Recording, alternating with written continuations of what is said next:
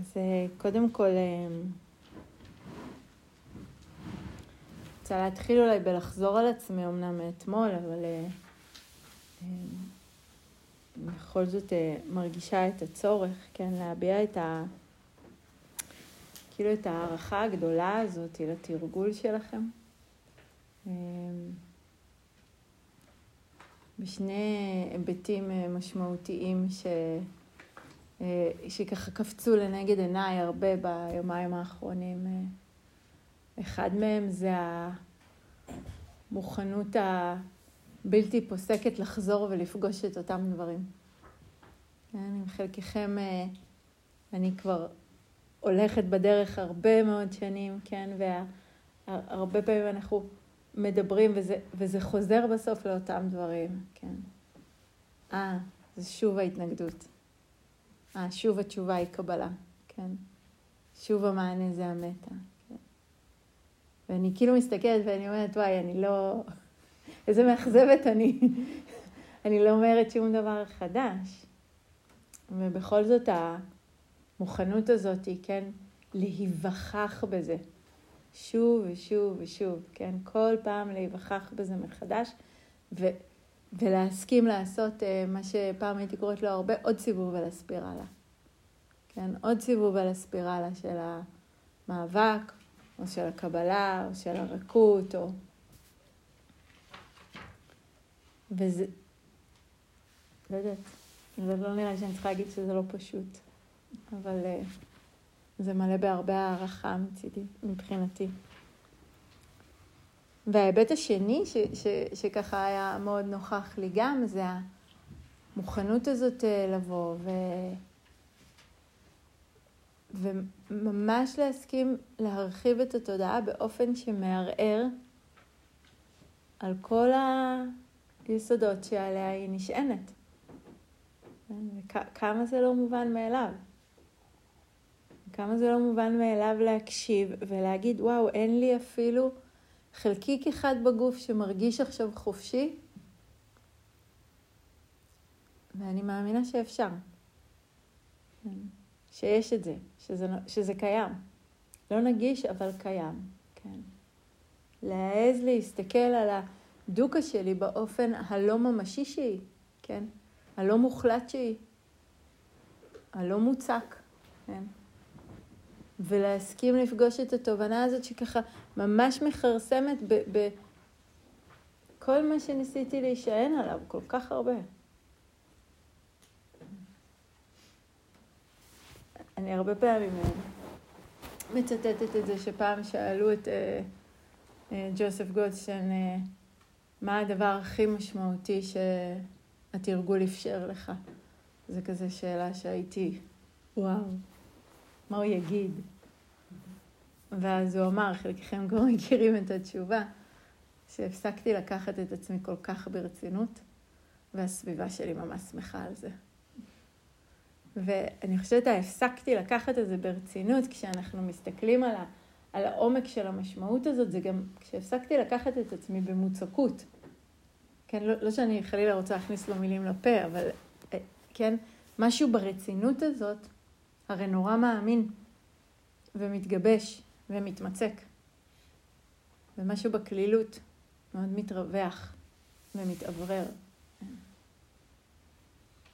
באותו היבט אני חושבת שאחד הדברים שיצא לי להרגיש הרבה בשנים הראשונות של התרגול זה שאחד הדברים שהתרגול לקח לי זה את היכולת להמשיך להאמין שהדיכאון שלי מיוחד יותר, או עמוק יותר, או חזק יותר. ובייחוד טבעו האהוב ביותר על דיכאון אמיתי יותר. כן.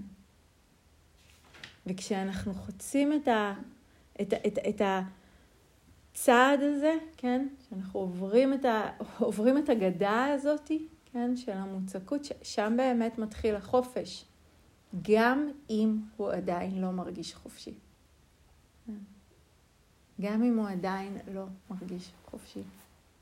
כי בעצם המוכנות, כן, יש כבר את המעבר הזה מבורות לבהירות, מבורות לאמון, כן, שדיברנו, לזכור כל הזמן את החוליה הזאת, מתי אני בסולמות ונחשים עוברת מההתהוות הכובלת להתהוות המשחררת, כן? מה זה הג'וקר הזה שמקפיץ אותי כל ה...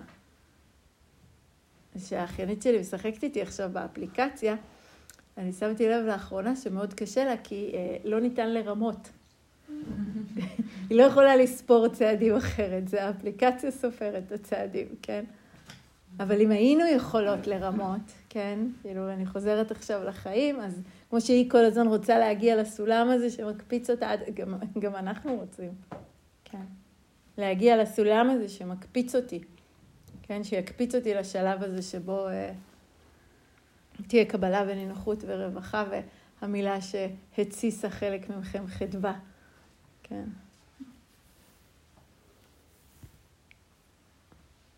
אז יש פה איזושהי מוכנות שהיא אחרת.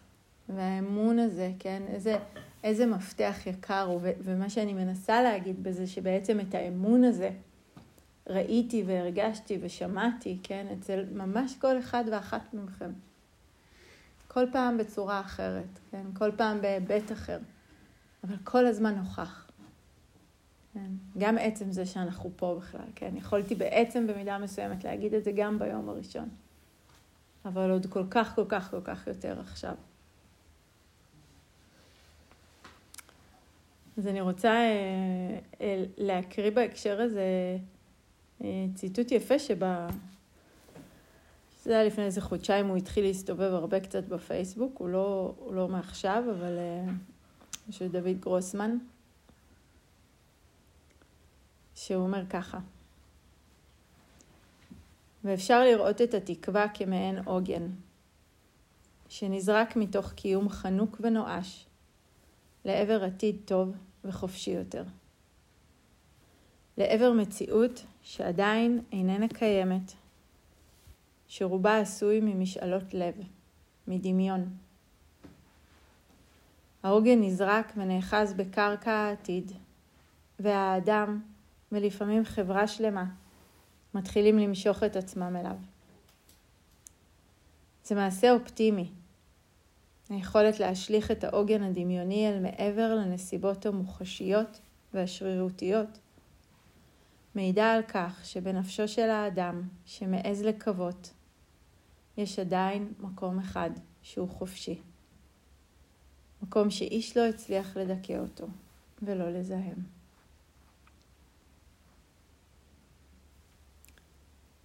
אני חושבת שהמילים האלה הם ממש מילים שלדעתי מתארות את המעבר הזה בין הבורות לאמון, כן? והדבר ה... היחיד שאולי הייתי משנה כדי שהטקסט הזה יהיה יותר בודהיסטי, כן? זה במקום לרשום זה מעשה אופטימי. הייתי אומרת, זה, זה מעשה של חוכמה, כן? של, זה, זה מעשה של התודעה הערה. התודעה הערה יודעת לפגוש, כן, את הכאב ואת הקושי, ולהשליח את העוגן הדמיוני מעבר לנסיבות. ולדעת שכל רגע יש מקום אחד שהוא חופשי, גם אם אני כרגע לא מרגישה אותו.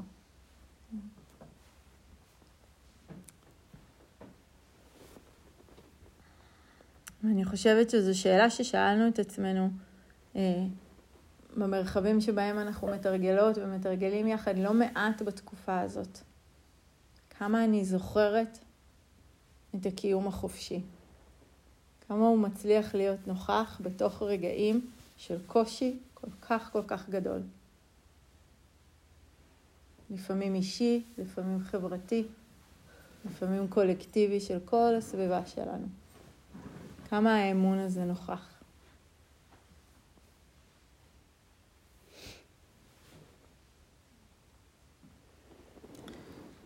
אז עצם המעבר הראשוני הזה, כן, שוב, מהבורות אל האמון, כן, זה, זה, זה בעצם המעבר שבכלל אה, מתחיל לדבר, כן, כאילו כמו אה, שם את הזרעים הראשונים, כן, שאומר, יש חופש. בדיוק כמו שעבודה שם אותו כבר בארבע האמיתות, כן, על זה הוא מדבר. זה נשמע שארבע האמיתות של עבודה מדברות על הדוקה.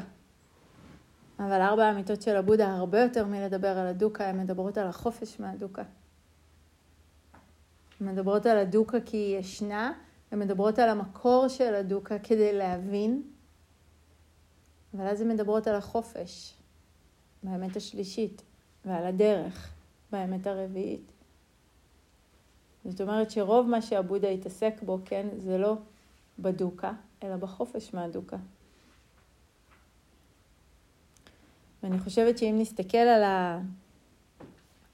על התרגול שלנו לאורך הריטריט הזה, ראינו איך התחלנו לאט לאט עם הרבה יותר מודעות לרגעי הדוקה, כן, במופע שלה, של הקיבוץ, של המרחב שנסגר, של התנועה שמתכווצת, כן. ובעיקר ראינו את זה, ואולי זה גם בעיקר מה שהיה נוכח בהתחלה. ולאט לאט למדנו להסתכל יותר טוב ויותר לאט ובצורה יותר מעודנת. וזיהינו את הרווחים, את הרווחים העדינים שבהם יש חופש מהדוקה. לא רק את הדוקה, אלא את החופש. ברגע שאני שומטת משהו, ברגע שאני מרככת, ברגע שאני פותחת את המרחב. כן. ולאט לאט אמרנו, אה, אוקיי, הרווחה הזאת, הנעימות הקלה הזאת, המקמקה הזאת, גם היא יכולה להיות בית. גם היא יכולה להיות עוגן. גם שם אני יכולה כמו לחנות את תשומת הלב שלי. וככל שהתחלנו לעשות את זה יותר, אז התודעה שלנו, כן, לאט לאט התעסקה פחות בדוקה ויותר בחופש מהדוקה. ובמעבר הזה ביניהם ראינו את התנועה הזו של ההתהוות שדיברנו עליה. כשזה קורה, זה קורה. וראינו את החבורה הזאת של הדוקה, איך היא מופיעה יחד, כן? מופיע קיבוץ, מיד מופיעה הדרישה, מיד מופיעה העצמה, מיד מופיעה ההאחזות, איך הם כל הזמן באים ביחד. ואיך כשאחד פוחת, הם כולם פוחתים. לאט, לאט, לאט, הם פוחתים. וככל שיש יותר רווחה, הם פחות ופחות נוכחים כל החבורה הזאת.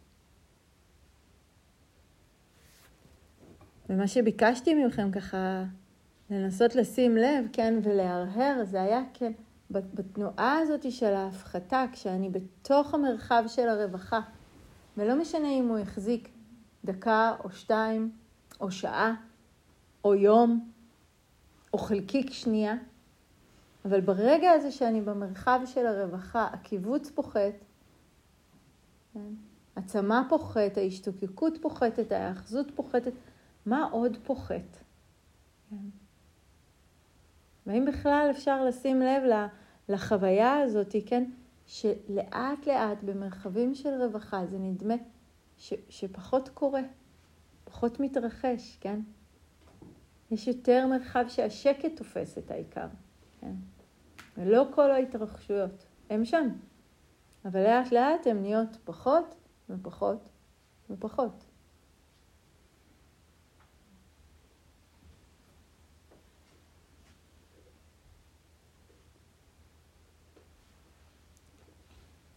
אז אם היינו אה, לא בריטריט, היינו פותחים את זה ככה לחקירה משותפת, אבל אני מניחה שדי עשיתם את זה לאורך היום. כן?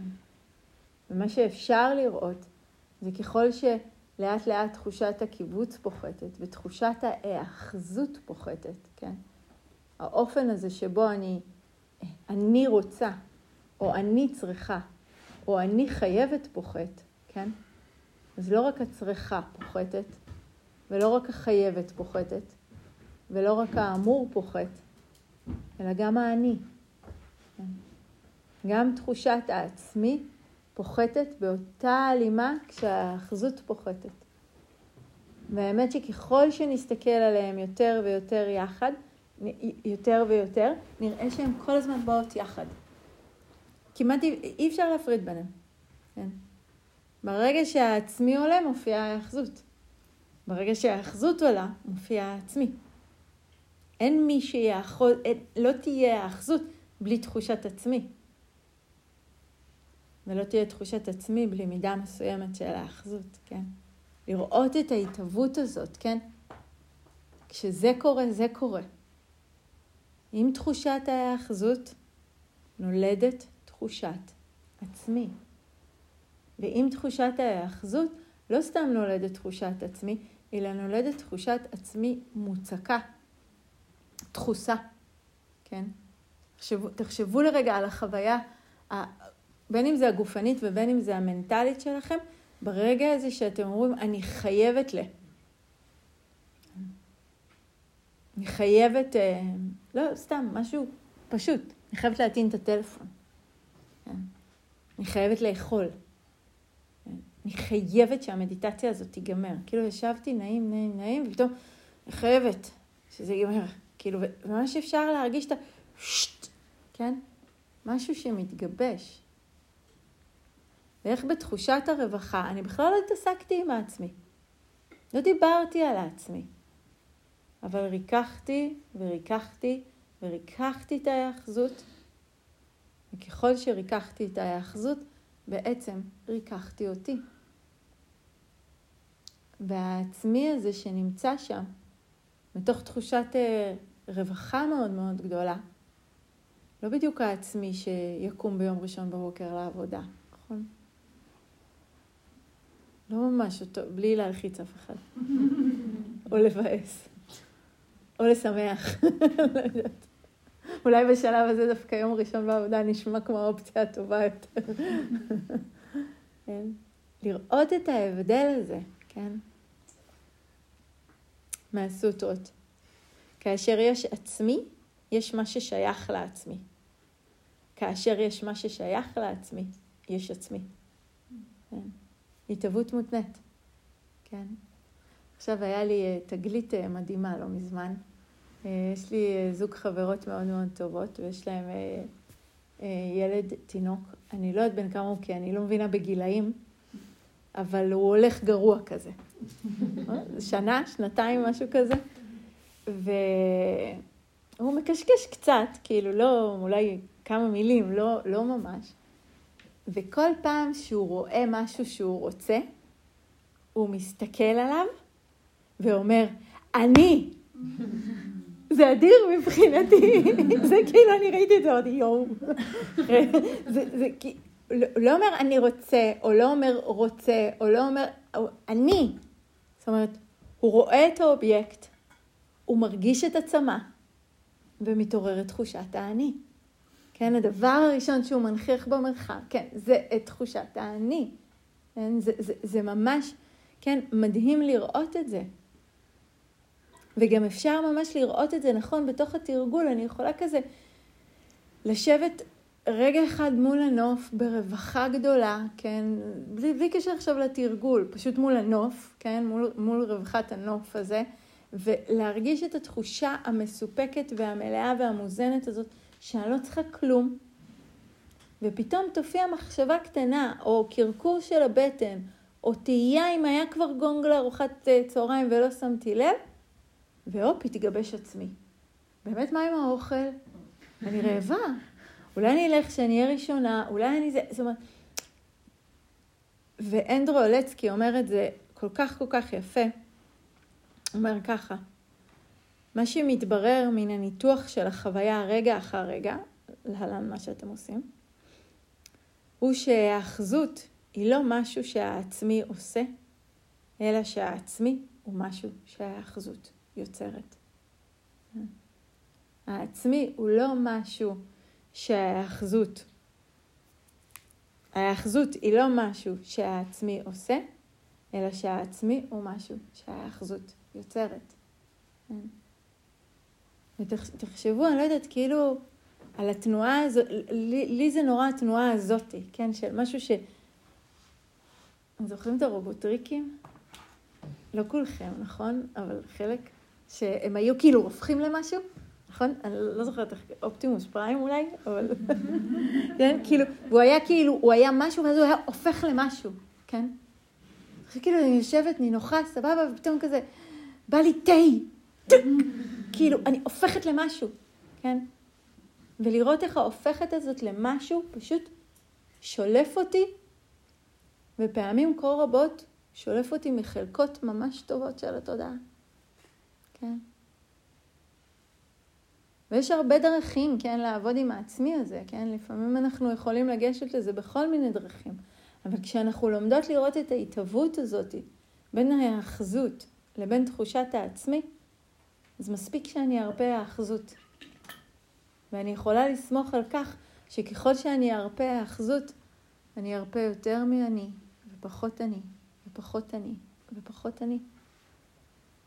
והדבר היפה זה שבאופן שבו אנחנו מתרגלים את זה, כשאנחנו עוברים לשם דרך הרווחה, אז גם החוויה הנעימה ברורה לנו. יש לי איזה זיכרון שלי שלפני המון שנים, אני לא זוכרת מתי זה היה, שלאונרד כהן אה, מת. ליאונרד כהן היה לו תקופות אה, מגוונות בחייו, אבל אה, כחלק מהמגוון הזה היה לו תקופות שהוא היה נזיר בודהיסטי. אה, תרגל, אה, כאילו חי כמה שנים במנזרים, ויש לי זיכרון שלי יושבת בחדר ומסדרת את הארון בגדים ושומעת תוכנית שעשו עליו, והוא מתאר, מתאר שם כל הזמן את התרגול של השמיטה והשמיטה והמעבר של החיים שהיו לו לחיים יותר סגפניים, ואני כזה בדיוק מסדרת את ערימת ה-200 חולצות טריקו בארון, כזה. ו- ואז היה לו משפט כזה נורא יפה, שהוא, כאילו מצטטים אותו הרבה, שהוא אומר, ככל שהייתי פחות אני, ככה הייתי יותר מאושר. כן? כן? פחות המוצקות הזאת, פחות הנוקשות הזאת, פחות ההתגבשות הזאת לכדי משהו. אני חושבת שדבר נוסף שאולי אה, יהיה יפה מאוד ומועיל מאוד לראות את זה, כן, דרך המהלך הזה שעשינו פה בריטריט, זה לראות שאנחנו לא מדברים על חוויה של ביטול של העצמי, אלא על חוויה שונה של התהוות של העצמי. ובתוך רגעים של אה, כעס או תסכול או ביקורתיות, מתהווה עצמי מסוים. והוא מאוד דחוס ונוקשה ומוצק, וקשה לשכנע אותו, והאפשרויות שהוא רואה מאוד מוגבלות, והפרספקטיבה שלו מאוד צרה.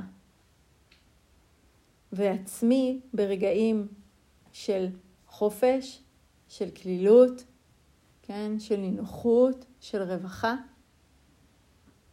הוא עצמי הרבה הרבה יותר מרווח, הרבה יותר מאוברר, הרבה יותר גמיש. יכולת התנועה שלו היא יכולת הרבה הרבה יותר טובה. וזה חלק גדול ממה שאנחנו עושים בעצם בתוך התרגול. אנחנו מתאמנים בלהתהוות באופן אחר, שהוא משחרר יותר. כן?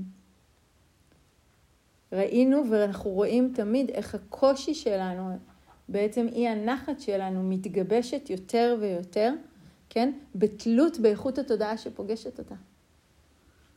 אז אם אני פוגשת את הקושי, את הכאב הפיזי שהוא קיים, או את הצליל הלא נעים, כן, או את הקור או את החום, לא משנה, מתוך תודעה סולדת, זה ממצק את הקושי וזה ממצק אותי. ואם אני פוגשת את אותו דבר מתוך תודעה מלאה במטה, או מתוך תודעה מלאה ברווחה, זה מרכך את הקושי וזה מרכך אותי. כן? עוד פעם, בואו נראה, יש פה שני דברים. אנחנו מצביעים פה על שני דברים כלא ממשיים כפי שחשבנו. הצליל הזה מהיום הראשון, כן? כששמעתי את הצליל הזה ושנאתי אותו והתנגדתי, הוא היה יותר חזק. כששמעתי אותו וקיבלתי, הוא נחלש. הוא ריק. הצליל ריק. התופעה ריקה. הצליל, הכאב, המחשבה, הטעם, כן? תלויים בתודעה שתופסת אותם. כשהיא מתנגדת וסולדת זה ממצק אותם, זה מקשיח אותם. כשהיא מקבלת זה מרכך ומאוורר אותם, כן? זה ההצבעה על הריקות של התופעות, כן? הן לא קבועות, הן מותנות. הן מותנות באופן שבו אני פוגשת אותן. ההיבט השני, כן, כשאני פוגשת משהו בתסכול או בכעס, אני מתמצקת, כן? אני, אני, אני, אני, כן? מעניין כמה פעמים במיל... בחיים אמרנו את המילה אני. וכשאני מקבל, פוגשת משהו מתוך קבלה, ומתוך מטה, אני נהיית אחרת. כן, אני ממש מתרככת. תחשבו על עצמכם ביום ראשון של ריטריט וביום חמישי של ריטריט. תחשבו על עצמכם לפני התרגול בוקר ואחרי התרגול בוקר. תחשבו על עצמכם לפני אה, אה, תרגול של מטה ואחרי תרגול של מטה. תחשבו על עצמכם בתוך סערה ורגע אחרי שמישהו מזכיר לכם, היי, כן, יש לך, יש לך, את יודעת מה לעשות עם זה. ריקות העצמי. העצמי כל הזמן מותנה במצב התודעה שלו. ויש לי רגעי עצמי דחוסים ונוקשים וקשים ושונאים וסולדים. ויש לי רגעי עצמי מרווחים ואוהבים וחומלים וסבלניים, אפילו סבלניים. ואף אחד מהם הוא לא אני, הוא לא שלי, הוא לא עצמי.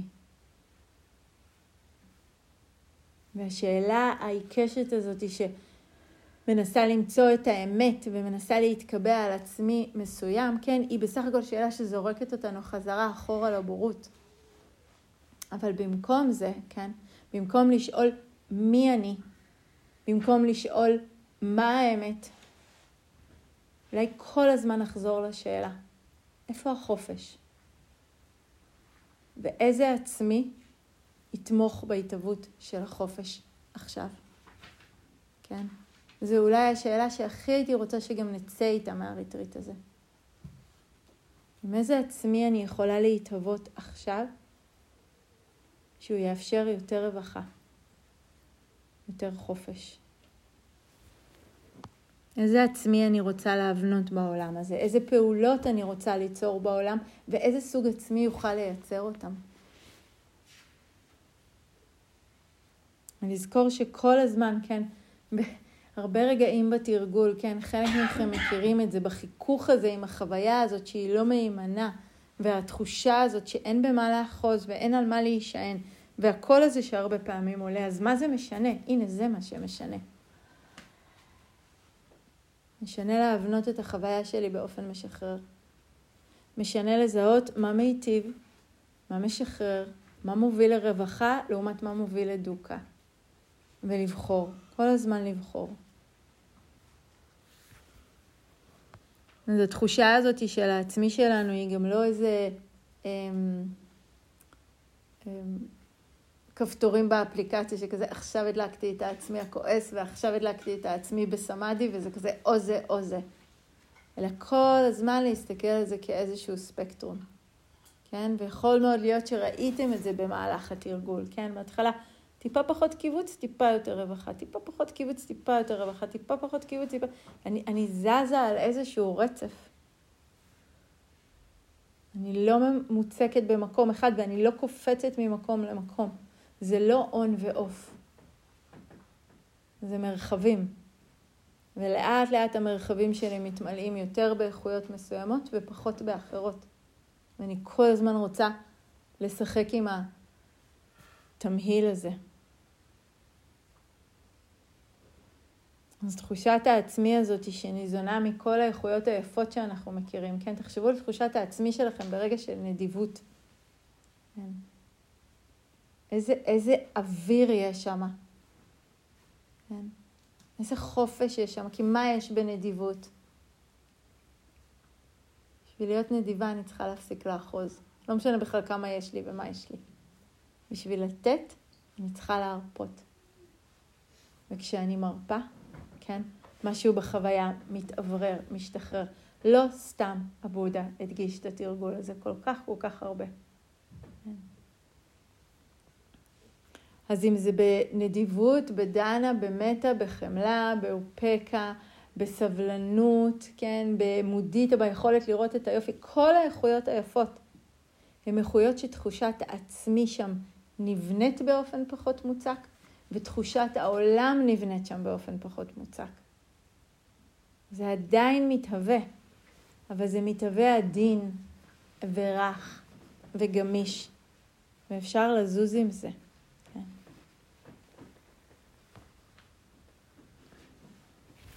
אז אפשר uh, להיזכר בהקשר הזה באחת הדרשות היפות של הבודה, הדרשה על שני סוגי המחשבות. והוא אומר ככה, קודם כל הוא, הוא מתאר שהתעוררה בו מחשבה שאפשר לחלק את המחשבות לשני סוגים. והוא אומר, מה שנזיר חושב ומערער בו לעיתים קרובות, הופך להיות הנטייה של התודעה שלו. זה משפט uh, חייבים, מתוך שינה. לא, באמת. אם נזיר מערער לעיתים קרובות בהנאות החושים, הוא נוטש את המחשבות על הוויתור ומטפח במקומן מחשבות על הנאות החושים. כן? שימו לב, אם נסחפתם לרגע בפנטזיה על ה... מה אני אוכל שאני אחזור, מה אני אעשה, כן, מתי יהיה ארוחה, כן, איך בא לי שמקלחת עם מים חמים, כן, כל מיני הנאות חושים כאלה. תשימו לב, שכ... שכחתם ש... שאתם אמורים להרפות עכשיו, כן? אם התודעה שלי עסוקה בלהשתוקק, היא שוכחת את הוויתור, היא שוכחת את השמיטה, כן? אם נזיר מערער לעיתים קרובות בשנאה, סלידה, הוא נוטש את המחשבות על אי שנאה ומטפח במקומן מחשבות של שנאה. לכן תודעתו נוטה למחשבות של שנאה. הרגעים האלה שבהם אנחנו באיזשהו סחרור של פפנצ'ו כזה, של סלידה או שנאה או כעס על עצמנו, ואז כזה שמישהו אומר לנו קבלה, זה כזה, אה, ah, כן, לא, לא, לא, לא עשיתי את זה. כן. נכון, כי התודעה הייתה עסוקה במשהו אחר, וזה מה שהיא הבנתה, וזה מה שהיא יצרה. אם נזיר מערער לעיתים קרובות ברצון לפגוע, הוא נוטש את המחשבות על אי פגיעה, ומטפח במקומן מחשבות על פגיעה.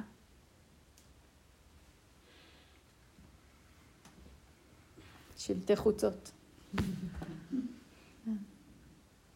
לראות את התנועה הזאת, שככל שאני חושבת על, ה, על הנזק, כן, על הפגיעה, על ה, זה כזה קטן, כאילו דקירה, כן, זה, זה, יש לזה המון וריאציות בתודעה.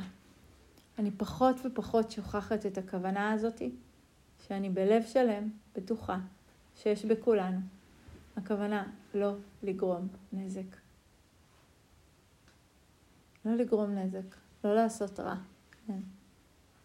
אבל כשההרהור שלי, כן, הוא יום-יום על כעסים ועל נקמות, כן, ועל מלחמות, כן, התודעה שוכחת. היא שוכחת את זה. ואז הוא אומר נורא יפה, הוא אומר את זה על כל השלוש, אבל אני אקריא את זה עליהם אה, ביחד.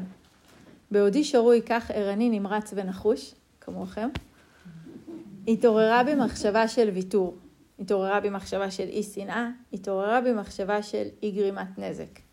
והבנתי כך, מחשבה זו אינה מובילה לסבל אצלי, אינה מובילה לסבל אצל האחר, ואינה מובילה לסבל אצל שנינו. היא תורמת לחוכמה, אינה גורמת לדאגה ומצוקה, ומובילה אל הניבנה, אל השחרור. גם אם אחשוב מחשבה זו, ואערער בה במשך כל הלילה, אינני רואה סיבה לחשוש ממנה. גם אם אחשוב מחשבה זו, ואערער בה במשך כל היום, אינני רואה סיבה לחשוש ממנה. גם אם אחשוב מחשבה זו, ואערער בה יומיים ולילה, אינני רואה סיבה לחשוש ממנה. זה קצת ככה גם נוגע ב... בשאלות שחלקכם ענו, שאלתם אתמול, אבל מה, אז, אז, מה עם עכשיו הנעים הזה, כן? התודעה תרצה את הנעים, כן? והוא מצביע פה על סוג מסוים של נעים, והוא אומר, הנעים הזה הוא לא נעים שגורם סבל, כן? ואם אנחנו מסתכלים על התנועות ההפוכות, כן? הוא דיבר על האי גרימת נזק, על האי שנאה, כן? על הוויתור, אבל אם אנחנו מסתכלים על זה בצורה ההפוכה, מה זה כן? ויתור אומר אי האחזות. אי שנאה אומר מתה. אי גרימת נזק אומר חמלה. כן. בעצם הוא אומר, לכו עם הכוונות האלה, לכו, לכו עם המחשבות האלה. זה יבנה תודעה שעושה פחות עצמי מוצק ופחות עולם מוצק. ולכן זה יהיה עולם עם יותר חופש, כן, עם יותר גמישות.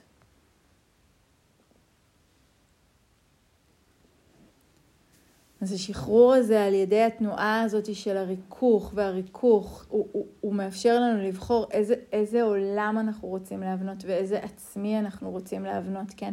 באופן שיהיה כזה שמבוסס יותר ויותר על חוויות מרווחות, פחות ופחות על התקשויות והתמצקויות. והדבר הזה שאני בעצם מדברת עליו עכשיו בכל השיחה זה בעצם ה...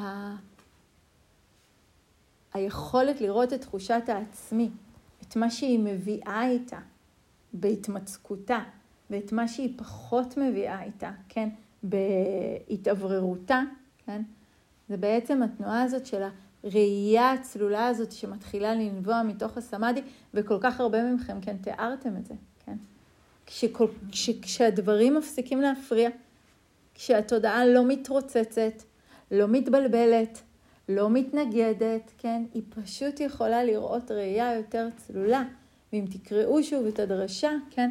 אחרי הסמאדי, ראיית הדברים כהווייתם. מתוך ראיית הדברים כהווייתם, ההתפכחות, מתוך ההתפכחות, היא השתוקקות. אין צורך בדבר, כן? הראייה הצלולה הזאתי, כן? של לראות משהו לא באופן שהנחתי יותר עד היום. העצמי הזה, כן? הוא יכול להיות כזה, הוא יכול להיות כזה, והוא יכול להיות חופשי, כן? ההתפכחות. משפט אה, יפה של אה, נירמלה, אני לא יודעת מי זה האמת, אבל זה ציטוט מאוד יפה, שהוא אומר ככה: בתהליך ההתעוררות אין הכוונה שהפתיחות נשארת כל הזמן, אלא שישנה את הגמישות לנוע בין הצורות השונות. הבעיה בחדר סגור היא לא הקירות, אם יודעים איפה הדלת. אז יש פה ככה שני חלקים ממש משמעותיים לציטוט הזה, כן, ששמעתי פעם את קרן מצטטת, ואני חושבת שהוא פשוט מבריא, כן. אחד, כן, הוא מרגיע את הפחד הזה בין מה שאני יכולה להחזיק בתוך הריטריט לבין מה שיקרה עוד כמה ימים בתודעה היומיומית. והוא אומר, זה, זה לא אותה רמת פתיחות שצריכה להיות, כן? הפתיחות היא רק מאפשרת את הגמישות לנוע בין צורות שונות. אבל זה בסדר שיהיו צורות שונות. זה בסדר שיהיו סוגים שונים של ההתהוות של העצמי. אני לא רוצה שתלכו באלנבי בקצב שאתם הולכים פה בחוץ. זה לא ייגמר טוב, כן? אבל היכולת הזאת לנוע ולהיות גם ככה וגם ככה, ולדעת כל הזמן שיש לי את היכולת להיות גם ככה וגם ככה, לדעת שאני יכולה לעשות את המעברים האלה, כן? שם טמון החופש. וחשוב לזכור את זה כדי שהפער לא יכאיב לנו. כי ככל שעומק התובנות שלנו גדול יותר ועמוק יותר, לאט לאט גם נבנית הציפייה שהם ילכו איתנו ויתממשו עכשיו בכל ההיבטים של החיים שלנו. רגע, אינטגרציה, כן? לאט. הם לאט, לאט, לאט ימצאו את, ימצאו את מקומם ליותר ויותר חלקות של החוויה שלנו. וזה תהליך הדרגתי, לזכור את זה כל הזמן. אנחנו, אנחנו ב, ב, ב, בדרך שמדברת על התעוררות הדרגתית. ולאט לאט פה יהיה יותר מרווח, ופה יהיה יותר מרווח, ופה יהיה יותר מרווח. ואז המשפט המעולה הזה, כן, הבעיה בחדר סגור היא לא הקירות, אם יודעים איפה הדלת. זה, זה, זה לחיים הדבר הזה. כי אנחנו בכל כך הרבה רגעים בחיים מסתכלים על דברים כחדר סגור. כאב פיזי הוא חדר סגור, ועומס הוא חדר סגור, ומלחמה היא חדר סגור, ואובדן הוא חדר סגור. אבל יש דלת, והדלת היא האי האחזות. והדלת היא היכולת להתהוות פה במצב שלא מוסיף, ולא עושה עוד מאבק, ולא מייצר עוד מלחמה, ומאפשר להתהוות שלי שם להיות רכה, מאובררת, גמישה. וחופשייה.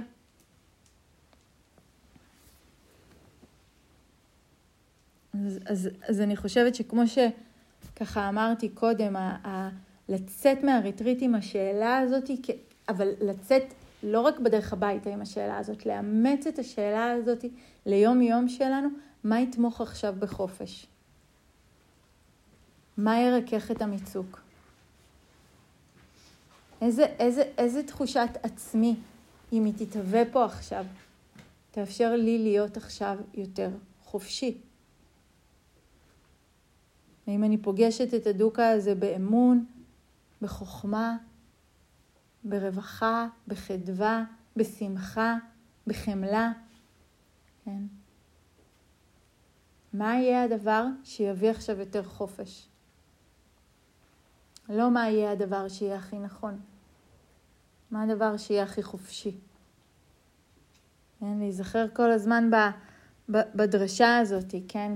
כיצד יחצה אדם את השיטפון? כיצד יחצה את ההצפה? כיצד יגבר על הכאב? כיצד יטהר? הוא חוצה את השיטפון באמצעות האמון.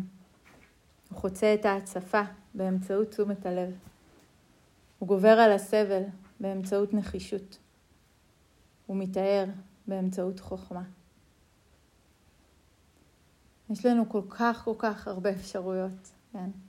כל אחת מהאיכויות היפות האלה, כן? עולם ומלואו. וכל אחת מהן תומכת בחופש.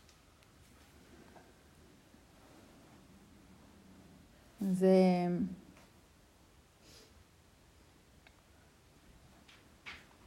יש לאלבר קמים משפט שאני אה, בתור, כבר בתור, כאילו, בתור ילדה לא ידעתי מי הוא, כי לא ממש התעניינתי בעולם שאינו עולמי, אבל אה, בתור ילדה יישמתי את, ה, את התחושה הזאת של לחיות במרד, כן? ויש לו משפט שאני נורא נורא אוהבת, שהוא אומר, אה, הדרך היחידה להתמודד עם עולם נטול חירות היא להיעשות כה חופשי עד כי עצם קיומך הופך להיות מרד.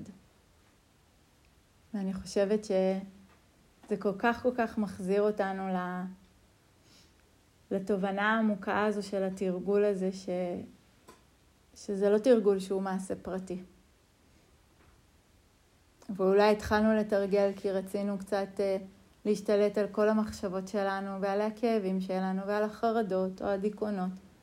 אבל בשלב הזה של הדרך אנחנו כבר יודעים מזמן שעצם התרגול שלי הוא מרד. הוא מרד באיכויות התודעה הלא מיטיבות. הוא מרד באופן שבו העולם חי סביבי עם כל כך הרבה שנאה וכעס ונקמה וחוסר צדק. וכל רגע של תודעה יותר ערה ויותר חופשייה ויותר מרווחת הוא רגע של מרד. וזה כנראה אה, אחד מהמרד הכי משמעותיים שיצא לנו לקחת חלק בהם בחיים. אז ככה לראות את התרגול ממש כמפלט, כמפלט של הלב הער בתוך עולם מאוד מאוד לא ער כרגע. ולזכור שגם בתוך התנאים האלה ובתוך הנסיבות הכואבות או הקשות או המאתגרות או מהצמצמות, כן, ההתעוררות היא המרד שלנו. מרד שאולי יתחיל כמעשה פרטי, אבל כל רגע שהוא מתהווה ומתחזק ומעמיק, הוא רגע שיוצא לעולם, והוא מבנה עצמי יותר חופשי, ועולם יותר חופשי. ואפשר להבנות ככה חוויה אחרת. ואפשר לחיות ככה. משלום, משלווה, בשקט ובנחת.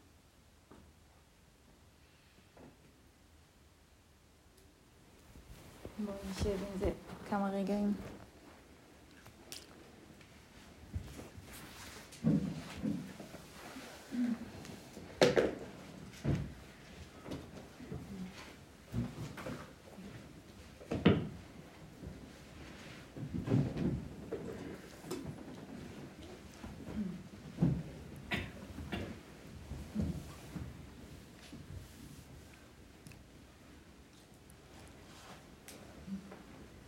ואני רוצה אה, לסיים אה, את השיחה הזו עם עוד אה, ציטוט של אישה שחייה היו מרד של חופש, אנה פרנק. פלא שלא זנחתי את כל האידיאלים שלי, כי הם נראים אבסורדים ובלתי אפשריים ליישום. בכל זאת אני שומרת עליהם. מפני שלמרות הכל, אני עדיין מאמינה שבני אדם הם באמת טובים בליבם. אני פשוט לא יכולה לבנות את התקוות שלי על בסיס בלבול, אומללות ומוות. אני רואה את העולם משתנה בהדרגה לפראות. אני שומעת את הרעם הקרב. אני יכולה להרגיש את הסבל של מיליונים, ועדיין, אם אני מסתכלת למעלה לרקיע, אני חושבת שביום מן הימים זה יסתיים על הצד הטוב, שהאכזריות הזאת תבוא אל סופה, וששלום ושקט ישובו.